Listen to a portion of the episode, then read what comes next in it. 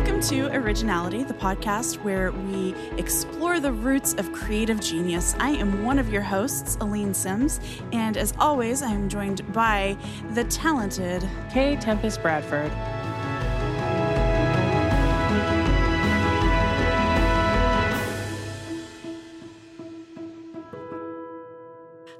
Meaning to make my list of adjectives for you so that I'm not repeating myself because I'm sure it can go on for a really long time, but I keep forgetting to do it. We could always add lugubrious to the list. I don't even know what that word I means. I was just going to ask, what does that mean? That's, I've heard it my before. vocabulary. It sounds like a really cool word though, lugubrious. You know, I hear words with goo in it though, and I'm like, mm, I mean, it could go either way. Goo. Okay, so today it is just a Tempest and Aleen episode. We don't we don't have a a guest talking. And uh, Tempest, you want to your wonderful topic idea? You want to talk about it a little bit? Sure. I want this week for the two of us to talk about the role of practice in creative genius. This has come up for me several times recently uh, in a lot of different contexts. Number one, in my context as a writing teacher. Um, I teach classes on how to write the other mostly, although I have also taught some general fiction workshops. And every time we give a class, there's always one or two students or even more who say, "Oh, I I'm just not really that good at description. Oh, I'm not really good at dialogue. Um, I'm no good at describing people, for instance, uh, things like that." And I say to them, "You should practice it."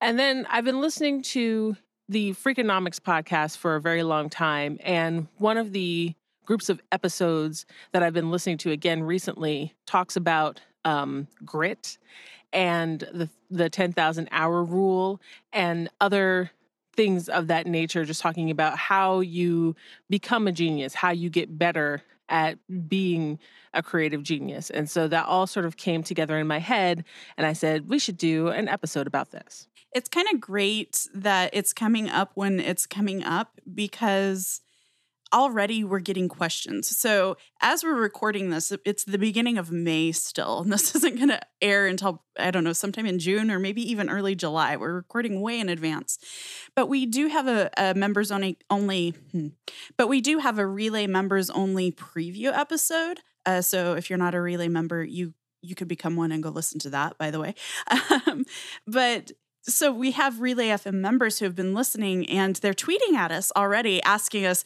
"Well, how do I get to be more creative?" And and it comes back back to practice to me. Like I keep thinking about you show up and you do the thing whether you do well or not. You just sit down and you do it. And that's how you learn how to get better.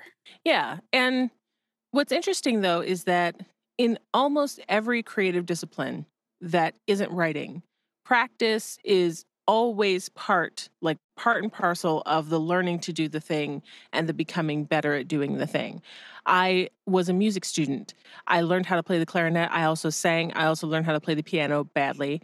Um, I did it just to get my grade because I wasn't really interested in piano, but I did love playing the clarinet.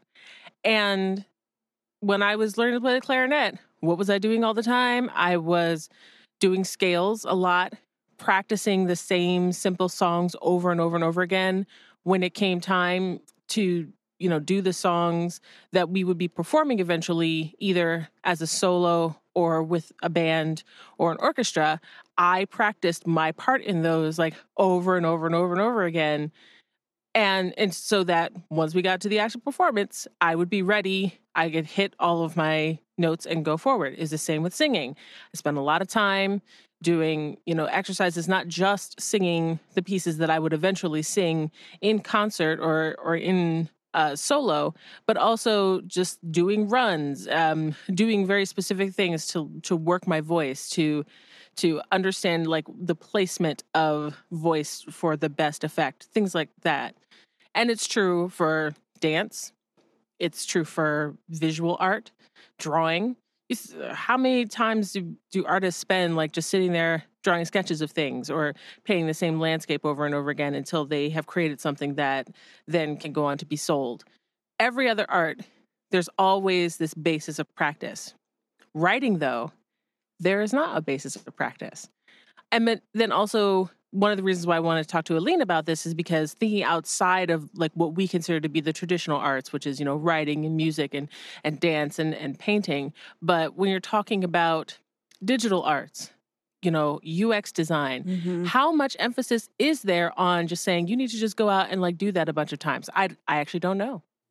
Yeah. So, first, I have a question for you. Why do you think it is that we do not emphasize practicing writing in school? I mean, writing is part of school, but it's not like, okay, we're going to sit down and practice practice composition today, right? It's we're going to do an assignment. Um, and then when it comes to actually being a professional writer, I think that there's very much this kind of stereotype that writers just sit down and they spit out words and it's perfect and then they go on. And that's not at all true. But why do you why do you think that is? Do you have any theories? I don't have any real concrete theories onto the why of it happening. I know that in general, what you do tend to come across in writing is people saying, well, you have to write a million words of shit before you can write like something great or whatever. Like that, that'll be a popular one that you'll see in a meme attributed to somebody famous or whatnot. But they don't talk about like, well, what, what is, how are you writing? Like, where's this million words of coming from? And a lot of times, writers, especially newer writers, young writers, they think that what that means is that they're going to write some short stories or they're going to write their novel, but they're going to have to set it aside because it's shit, because they haven't reached their million words yet. But the thing is, you can write if you believe in this, you know, particular philosophy. You can write your million words of by doing writing exercises. Um, but there's, you know, I don't know. There's like this mindset that comes um, with certain writing communities where they're like, "How many words did you write today?"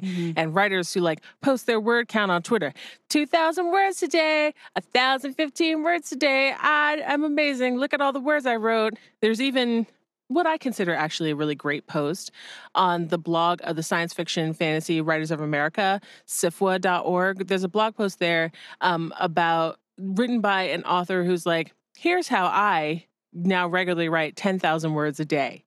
And a lot of people were like, 10,000 words a day is too many words. What is wrong with you? That's crap. And I personally do not think that I could or would want to be the type of person who writes 10,000 words in a day. But that wasn't the point of the post. The point of the post was like working through the steps so that you could get your you know maximum word count out of you know your process. That's what that post was about. But that 10,000 words that's in the title, a lot of people focus on it because like yeah, there's just like so much focus on like how much word count are you getting out of, you know, what you did today. The problem being that word count doesn't necessarily translate to publishable words. And when writers get caught up in just like saying, "Oh, I did this amount of word count today." Like, you know, because they read Stephen King's about writing and he was like, "I wrote, you know, I I don't leave my desk until I've written like I can't remember how many he writes, 2000 words a day." He's like, "I don't think. Yeah. yeah, it's like I don't leave my desk until I've written two thousand words. Like, well, bully for you, sir. However, maybe not everybody needs to get to two thousand words in a day, but also just because you wrote two thousand words does not mean that you wrote two thousand publishable words. Um, author Ellen Kushner said this really great thing about how she's suspicious of authors who you know post their word count online as if like that means something by itself because she's like the words that you put on the page like that's not you know the the end product that's not the cake or you know that's dough that needs to be mixed you know it needs to be molded it needs to to be pounded and then you know add the rest of the ingredients and then Thrown Baked. away. And- well well my goodness let's hope you don't throw all the other way but like but you know it's it's not that like the words that you write are necessarily like the words. Right. they are just you taking the first step towards getting that ultimate expression and that's what's important. So so yeah i i feel like for what i don't know what all the reasons there's probably like multiple cultural reasons why there's like all this focus on word count but not necessarily practice. Um but so my my goal is to get people to realize that like practice in writing first of all to get them out of the mindset that like if they write some words in practice, then, but if they don't write those words in their work in progress, they haven't failed that day. Like that's a huge mental barrier to get them over. And also that, you know, if you want to be a great writer, but you're like, well, I'm really bad at description. Well, Sunny Jim, let's get over here and let's learn how to write some description. So I'm going to tell you a secret. Don't tell anybody. I'm listening. So, part of the reason why I have never really attempted writing fiction is because I don't feel like I'm good at dialogue.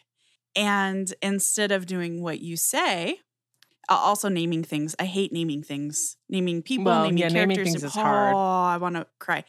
Um, but I feel like I'm not good at dialogue. And while intellectually I understand what you're saying, like write the bad dialogue and keep writing bad dialogue, and eventually it'll become okay dialogue, and eventually it'll become hopefully good dialogue. Show up, do the work, practice. Uh, instead, I'm just like, I need a book that tells me exactly how to write dialogue. Yeah, I think that that is also pretty common where people are like, well, I mean, I don't know how to do this. So I just need to go out and find that book that's going to tell me how to do that thing. And there are many a book out there that are very specific. They're like, here's how you write blah, here's how you do this. And some of them actually can be, you know, incredibly useful. Some of them may not be so useful. I, you know, it's it's not necessarily the subject matter. It's going to depend on like the person who writes it. Yeah. But you know, as with anything, sometimes working things in isolation uh, can be really good. I I'm fairly sure that the reason why my dialogue is, you know, pretty set and and pretty well praised by most people who like who read it and comment on it is because I spent a lot of years as a teenager uh, doing freeform role playing on AOL. Oh. that doesn't surprise me. Like it's like, oh, yeah, that makes sense. Yeah, like so many years. And it, and it's not like the same kind of like tabletop role playing because I, I, we weren't at a table for one thing. We were all just basically in chat rooms on AOL. We created characters and then we sent those characters into the chat rooms. And those characters had to interact with other people. And it was all just a lot of talking. Like there were some you know, like action descriptions or whatever. But the majority of our interactions with each other were via talking. And so, and I had multiple characters. And so I had to figure out how, you know, this character t- spoke and that character spoke. And they all, you know, they, they all were pretty similar, but, but they did have some distinctive things about them. So once I started trying to write fiction in earnest, I found that I was able to have characters talking all day. They could talk. Woo, there's so much talking. what were they doing? Who the heck knows? Where were they? In a white room off in the distance somewhere. Like it was actually a problem that I was like, I'm never going to be able to surmount this. But I had dialogue down. It's all because of AOL. I love that. You, so you practiced early, basically. Yeah. Yeah. Without even knowing that's what I was doing. Yeah. So, I mean, we've been talking about writing, but Tempest, as you said, this applies to all sorts of things. And I think even, again, I'm going to harken back to episode zero, the, the members only episode. I'm sorry, I'm not trying to like taunt anybody, but one of the things we did, we talked with Yasmine Evjen, who is a UX designer. She currently works at Google, and uh, she didn't at the time, but she does now. And and one of the things that I remember her talking about was trying different things and seeing how they worked. And that's a form of practice, right? You you go through an interface, you set it in front of people, you're like, "Okay, try to do this thing." You test it, and then you go back again. But I feel like those early stages you're practicing. And then again, as you do user experiences and work on user interfaces and user interactions more and more, you know, you're going to iterate, you're going to get better, and you're going to know what to do more quickly. But nobody walks out of whatever, a, a UX expert, and then does user interaction, user experience, user interface design perfectly all the time. That's why like usability testing exists. Yeah, exactly. And you know, with with anything getting feedback is very useful and i guess maybe that's part of it is that writers often you know they'll write a short story they'll write a novel then they'll send it for feedback and then they get that feedback and then they have to go and revise and there's like a sort of process of revision and, and feedback and revision and feedback and you know clearly once you're talking about something like ux design or or even web design um that feedback doing a thing, tweaking it loop is a little bit faster than you get with writers. Uh, us poor writers, like we spend months, months doing a thing, and then we give it to somebody, they read it in five minutes, and they're like, "This is crap," and they throw it out of a window, and you cry. So, it's no fun.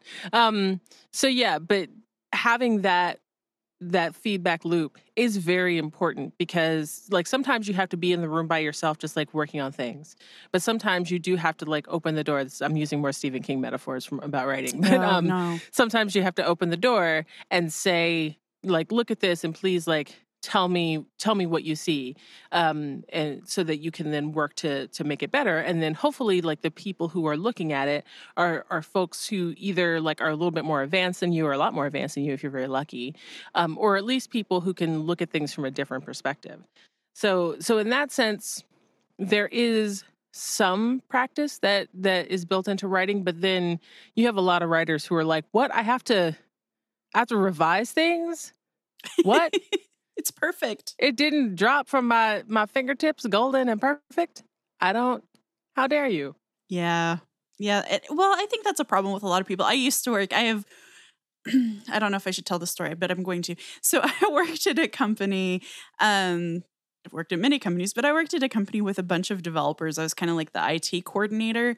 And there was one developer there who was people would come to him his users would come to him it was in-house software so stuff that we were using within the company and so it was all in the same building it wasn't like a huge company and people would come to him and say hey bob uh, this thing isn't working very well and he would no joke he would look at them and say well it can't be what i wrote because i don't write bugs. And this was years ago now years ago and i still think about that. I still and he wasn't a good developer. He was not a I good feel like- developer. I feel like bob and i would not get along because i'd have been like the hell you say? Yeah. And and then there would have been a problem. But but yeah there's there there are plenty of people like that you know the people who they don't want to listen to feedback and they want to be like but everything that i do is perfect. I don't know what your problem is. It's like Yeah. okay. Yeah. So one thing, uh, my friend Shahid, who is a, a fellow podcaster on Relay and also like a, a video game designer, um, we were talking at some point a couple of months ago, maybe more than a couple of months ago, and he was talking about how he sits down and writes three pages every morning. Um, and the idea was taken from uh, Julia Cameron, who wrote, I think, The Artist's Way. I want to say yeah many years ago. And he does this. He's not a writer, but he sits down first thing before he looks at his phone, before he eats breakfast, whatever. He sits down and writes three pages by hand every morning. And he's not a writer. like, and I'm like, oh, I should do that. I really should do that. That's basically the the foundation of the artist ways sort of philosophy is doing the morning pages that's what it's called. And it's supposed to be for anybody who does any anything creative. It's not just for writers. And part of the point of it is from what i understand is so that because your head is full of stuff your head is just full of stuff and sometimes you don't want to get the stuff out of your head. Sometimes the stuff has a hard time getting out of your head. Sometimes you need to clear it out of your head so you can think about other things. Whatever it is, doing the morning pages and and doing the thing where you just like start automatically writing. The whole idea is like to just start writing something and then just keep going and don't stop until you've reached the end of those three pages and whatever it is that comes out of your head at that time like it's fine it's it's not for anybody but for you and i think that that is is also you know very much at the foundation of what i think about when i think about you know getting people to to practice certain skills like one of those skills is just writing until you reach like you know the end of three pages like that's hard enough like there are some people who like who can't do that Yeah, for sure. I think the important thing really is showing up. And um, again, I, I think about people who are professional artists in some way. So I know I know people who, you know, 15 minutes, I'm going to do a 15 minute sketch every day. And they do a 15 minute sketch every day. And of course, it looks amazing because they're professional artists, but, you know, but they sit down and they do it and they're like, this is awful. And I'm like, whatever. Uh, or writers, you know, or any creative person writing three pages and just doing a brain dump. Um, but even developers, you know, I know a lot of developers who are like, I'm working on this this quick project this weekend and it's going to be done in a day and it's going to be great. And I love that because those little contained projects uh, I think are a great way to practice, right? And if you're like, I'm going to sit down for 15 minutes today and do this thing, and you actually sit down and do that thing for 15 minutes, you're already improving. It doesn't matter what that is. Yeah. It doesn't matter if it's thinking through a user interaction or if it's drawing or writing or or tinkering around with a, a function in your code.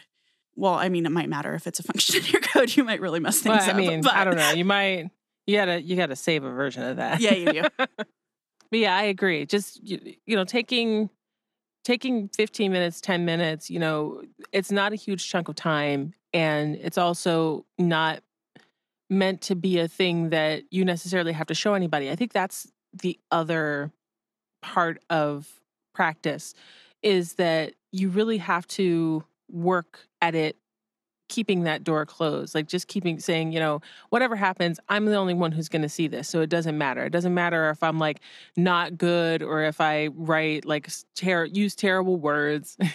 Because that's the other thing sometimes you you sit there and you're like trying to think of like the greatest word ever. Sometimes it's okay yes. to just use terrible sad simple words because you're you're doing you know an exercise or whatnot or you you're trying to do something with your code and you just you know work on making like this one aspect of it work, even though like other little dinky parts of it aren't working like making that one aspect work and getting that one thing right. That's really important is just to take like short amounts of time to do it. I'm reminded of uh, shannon hale who again is a writer and uh, she on Twitter, I don't even remember when, a while back said, I'm writing a first draft and reminding myself that I'm simply shoveling sand into a box so that later I can build castles.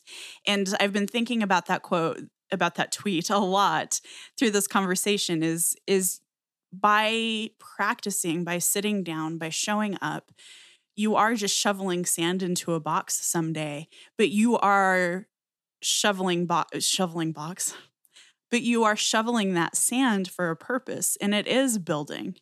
Maybe maybe not exactly as quickly or as linearly as you would like but you are still i don't know what's another analogy? Building equity. You know you're still making progress and it's so so important.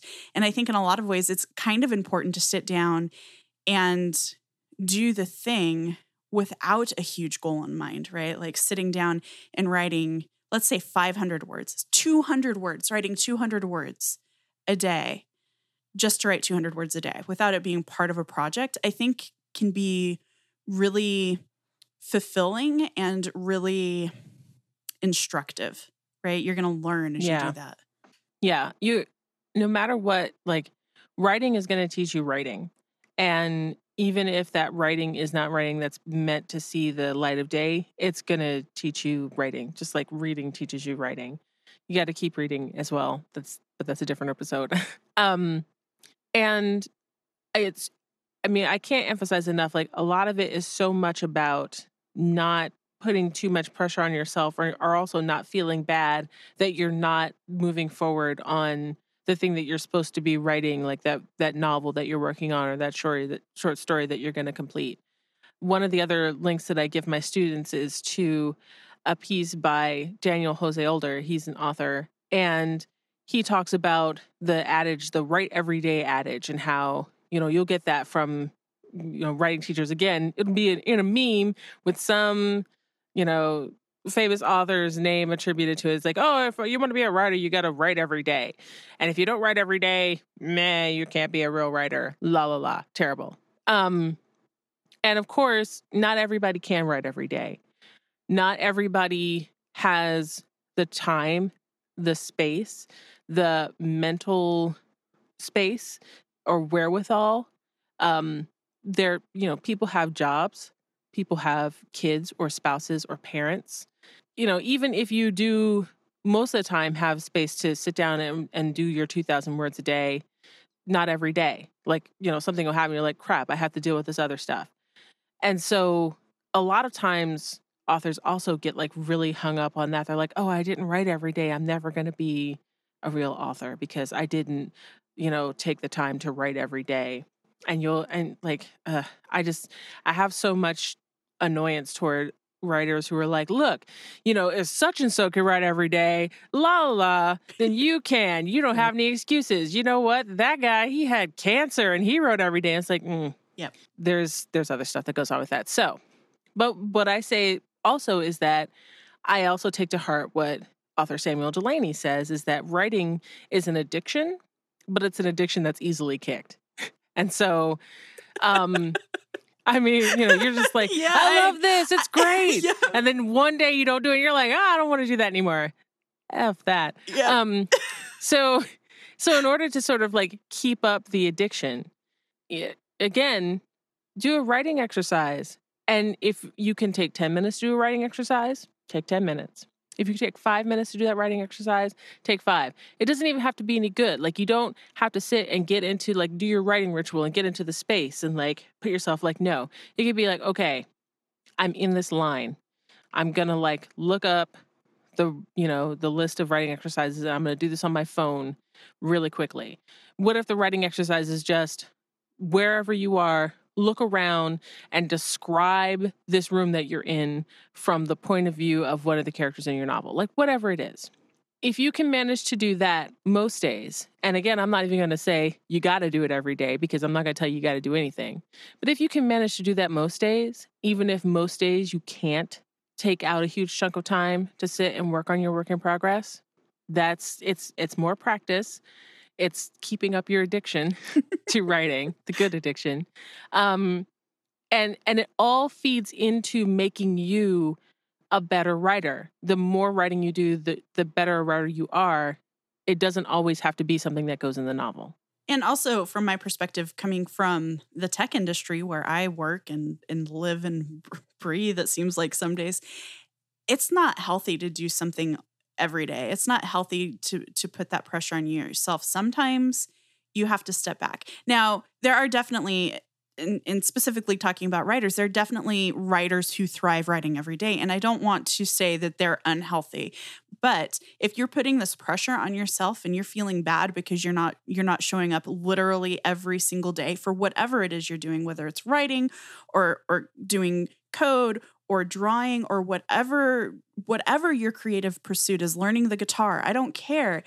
If you're putting that pressure on yourself and you're feeling bad all the time, you got to stop, right? And I come from an industry again, coming from tech where people don't take breaks and people work themselves into the ground and get burned out and do you know have have crises and and whatever whatever that looks like for them you know bad things happen when you when you push yourself too much. So uh, 15 minutes a day probably not going to do it. But if you're guilting yourself a lot you can cause yourself a lot of stress and anxiety for not showing up for 15 minutes a day and it's not worth it.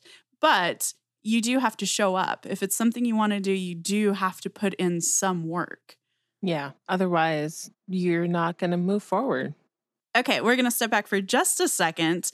I know you've heard me mention already like two or three times that there is Relay FM membership available.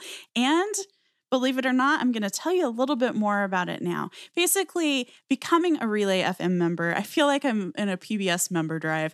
becoming a Relay FM member gets you perks. Um, in addition to supporting your your favorite podcasters, not to be presumptuous, um, you also get perks like uh, access to members only shows uh, in the month of August. We every show does like a special bonus episode. There are also uh, members only episodes that drop once a month for for people interviewing uh, hosts on the show. There's a behind the scenes newsletter that goes out, and you also get 15% off everything in the merch store. So right now there are t-shirts and stickers there that you can get, and it also really helps the the people putting on podcasts for you. So your hosts get the money for, from that, uh, minus some really reasonable uh, transaction fees. So if you want to support Tempest and me in doing originality, You can go to relay.fm slash membership and choose originality from the list. But Relay has a lot of amazing shows. So, what I'd really encourage you to do is go to relay.fm slash membership and support all the great shows. And then each of us gets a little bit of help financially. Thank you so much for your consideration. Now, back to the show. You know, the basis of genius, whether it's creative genius or or actual genius, is not even just like, oh, they have innate talent. Oh, they have a brain that can do these things. Like, yeah, some of that is it, but also some of it is that that you actually tried, that you actually worked to expand what it is that you can do. You know, somebody doesn't become really amazing at design or really amazing at coding cleanly or really amazing at writing a description or writing dialogue without actually doing something to work at it without actually sitting down and saying like i'm just going to describe some some stuff today and whether or not it actually goes into the work in progress it doesn't matter because you're you're like working those muscles so.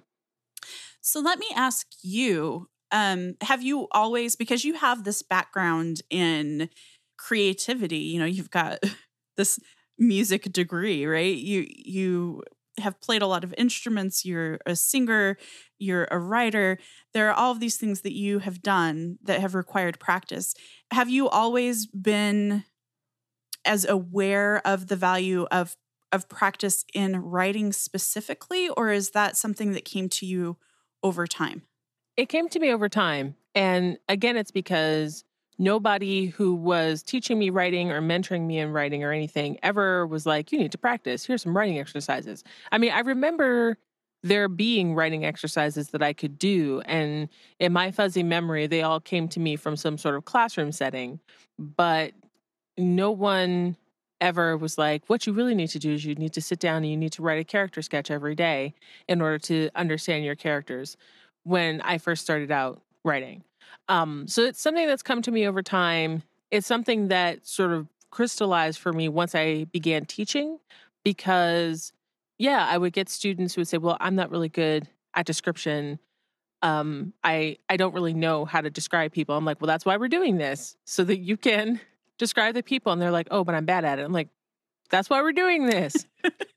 so you can so you can get better at it. And and this is not to say like I'm I'm being very silly, but I take it very seriously when my students say these things to me because then that makes me really worry that there are a whole bunch of other writers out there who are also suffering from this problem, but they're not in classes, you know, trying to be better about describing people, you know? Yeah. Um and and it comes up you, the describing people thing comes up very specifically in writing the other because we ask our students to like look at groups of you know photographs of people and we're like okay pick some people and describe them.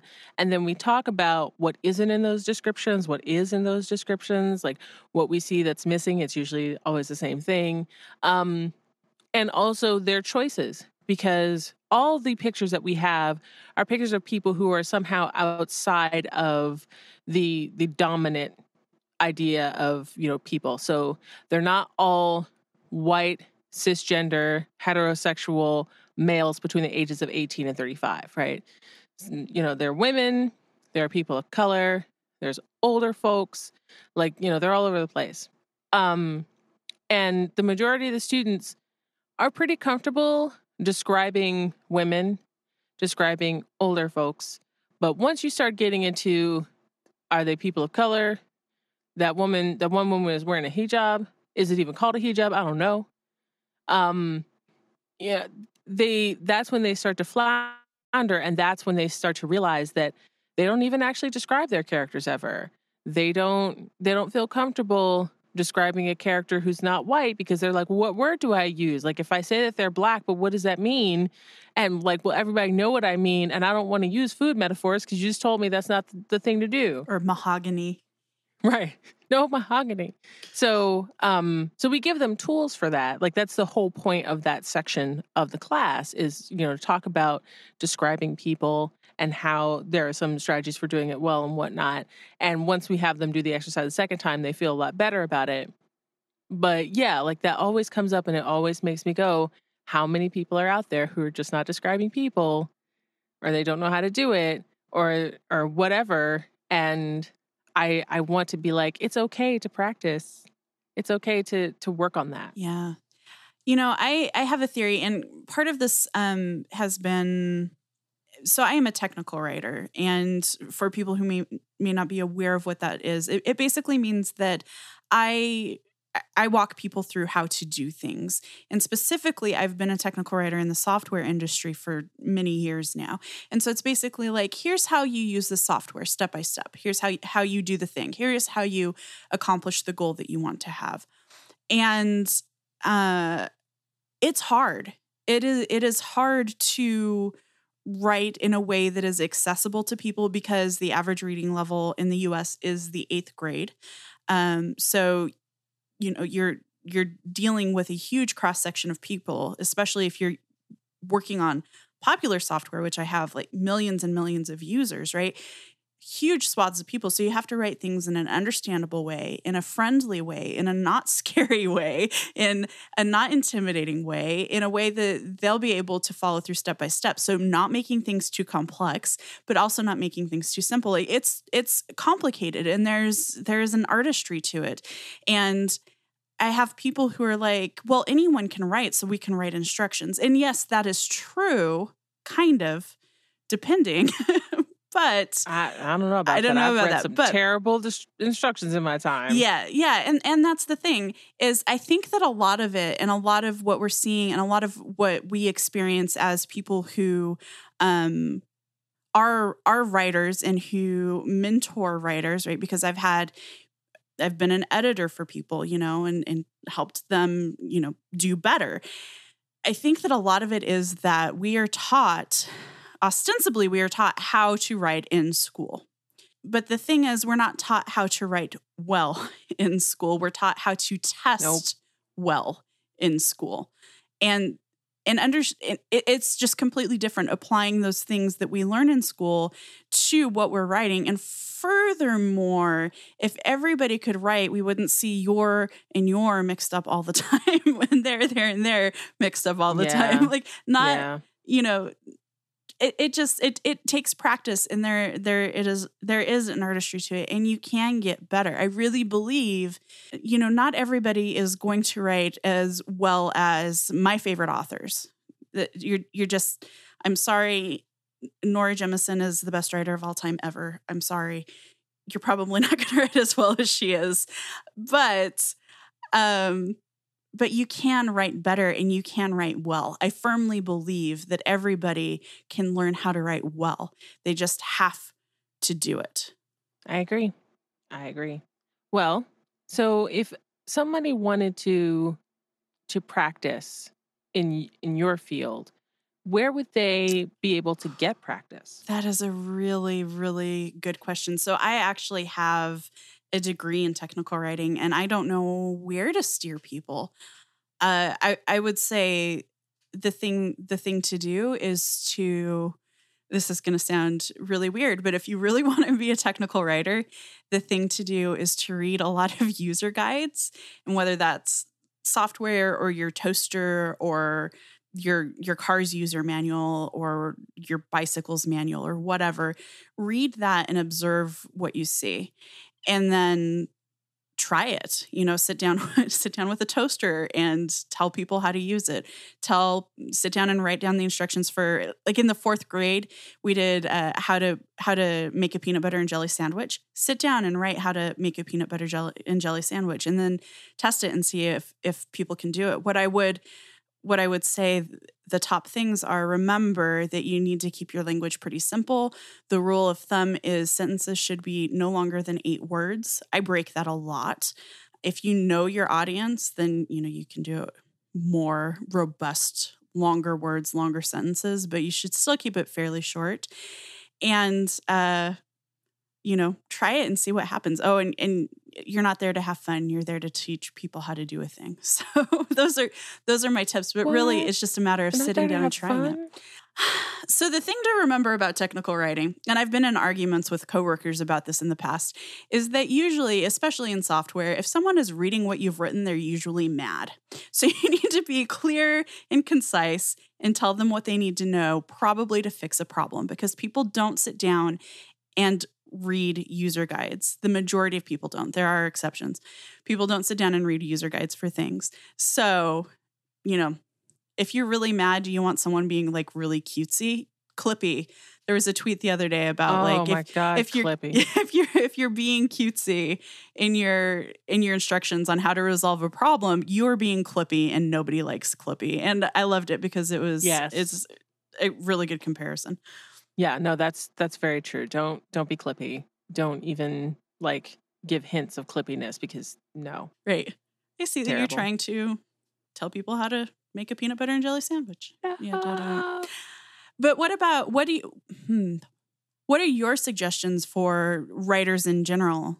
Well, there are different places where you can find writing exercises. Uh, a lot of times, if you look in any sort of creditable writing book, there will be some writing exercises. I personally don't think that all writing exercises are good ones, um, but I can't tell you what to do. I will say that I have found some really great exercises in Ursula K. Le Guin's book, Steering the Craft. Um, there's a new edition because that, that book has been around for a while, but there was a new edition that came out in 2015. And that one is the one that I read. And it's amazing. It's an amazing craft book, and it has some really, really wonderful writing exercises in it. And uh, I definitely suggest looking in there, um, reading her book, and going through those exercises. They're they're designed to either be done by yourself or with a group of peers. So that's uh, getting feedback on your writing exercises can can sometimes be really good. Another book that I feel every writer should read is Wonderbook by Jeff VanderMeer. It is a writing book, and it just goes through all the different aspects of writing. And there are a ton of writing exercises sort of dotted throughout that book and to be found in the back. And I believe there are a few that are on the website for the Wonderbook. I don't know the URL of the website, but it's in the book. But you should read the book first at any rate. It's beautiful. If yeah, it's it's such a great book. Um, if you are interested in writing the other, which you should be, um, in the book "Writing the Other" by Nisi Shawl and Cynthia Ward, there are also some writing exercises, some of which we use in our class, some of which we don't, and um, you can go through those. And again, those are designed for you to do some of them on your own, but some of them work better if you're doing them with a partner or with a group. And and yeah, so those are like the main sources for a lot of the writing exercises that I've had my students do. Another one um, is called the picture game. And I don't know who invented this, and probably no specific person invented it, but I remember doing the picture game with writing friends of mine um, back in the day. Back in the day, we were all on the online writing workshop together. was it like live so journal? oh God, before live Oh journal, my gosh. before LiveJournal kids, I know there was something before LiveJournal. I can't even believe that I've been around that long. Um, so, but because I missed doing it, I actually started a Google Plus community because I I think that was like the easiest way that I could set up something where I like posted pictures of things that people could respond to because I didn't want to do a whole blog.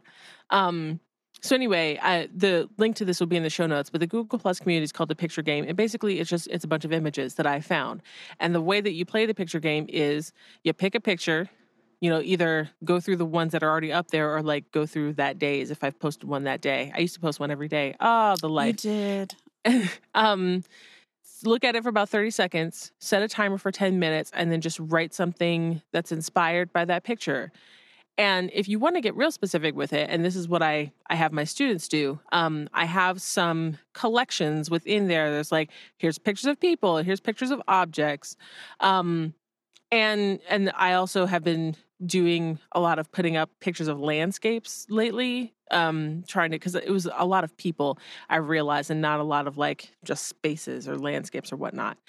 And you can do things like, okay, I decided that I want to work on my description. So you find a picture of, you know, some castle or whatever. Just describe what's going on in that castle. Like, don't necessarily make a story out of it. Just describe what what's going on. Describe it from the point of view of somebody who's in that scene. Describe it from the point of view of somebody who's like looking at the picture you know whatever it is. Um, if you want to work on your descriptions of people go through the people collection pick a person and then describe that person.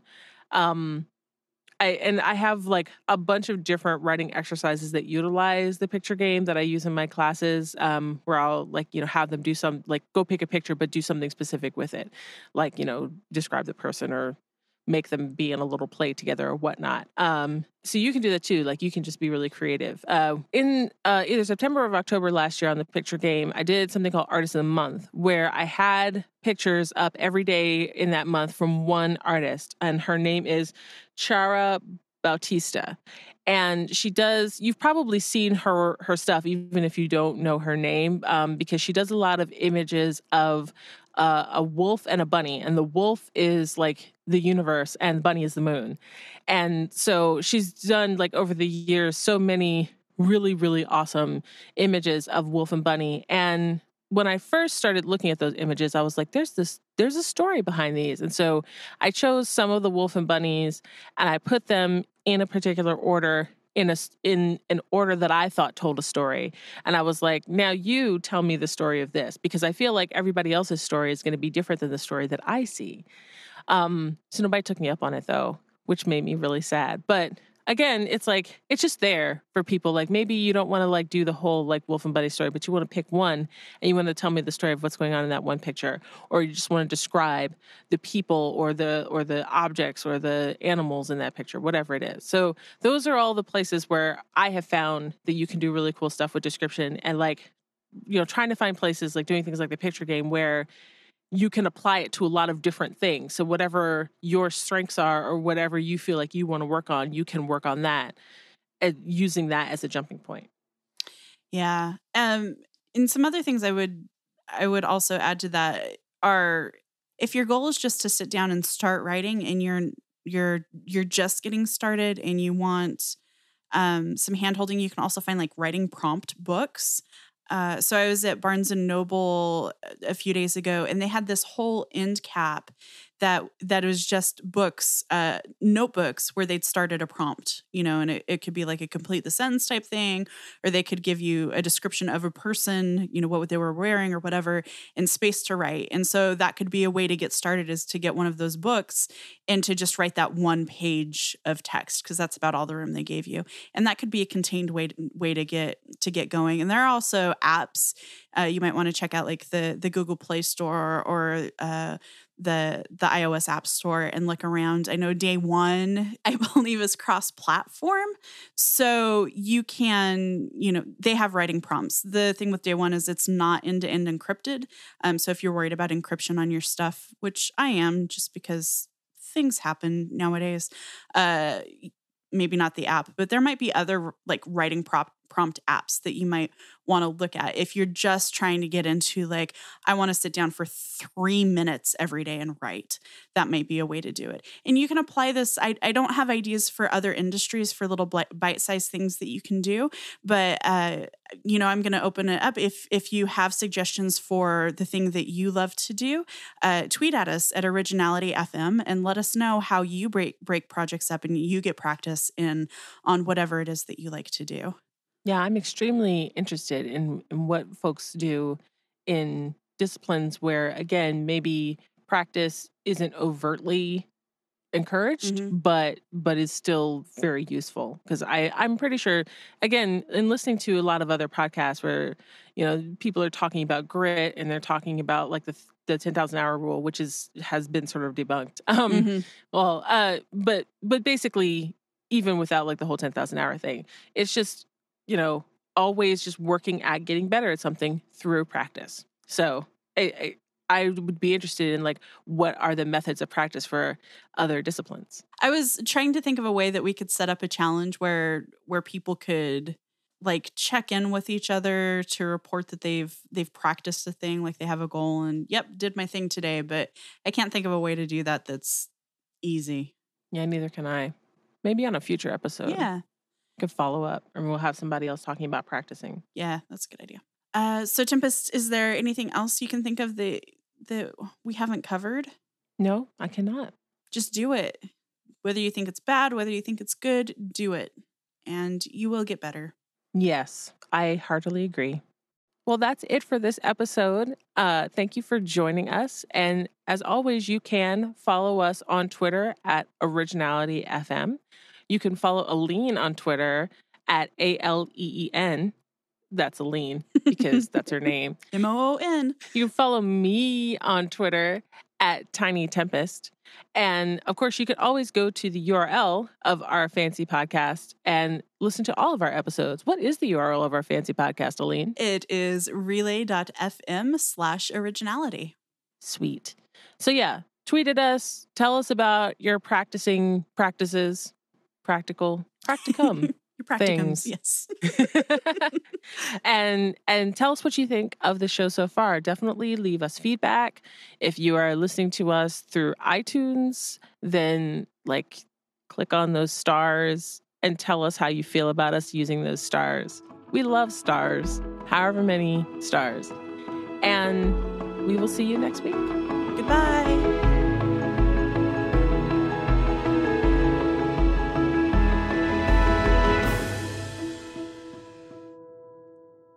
We're going to come up with a real outro any minute now. Any minute. I love it.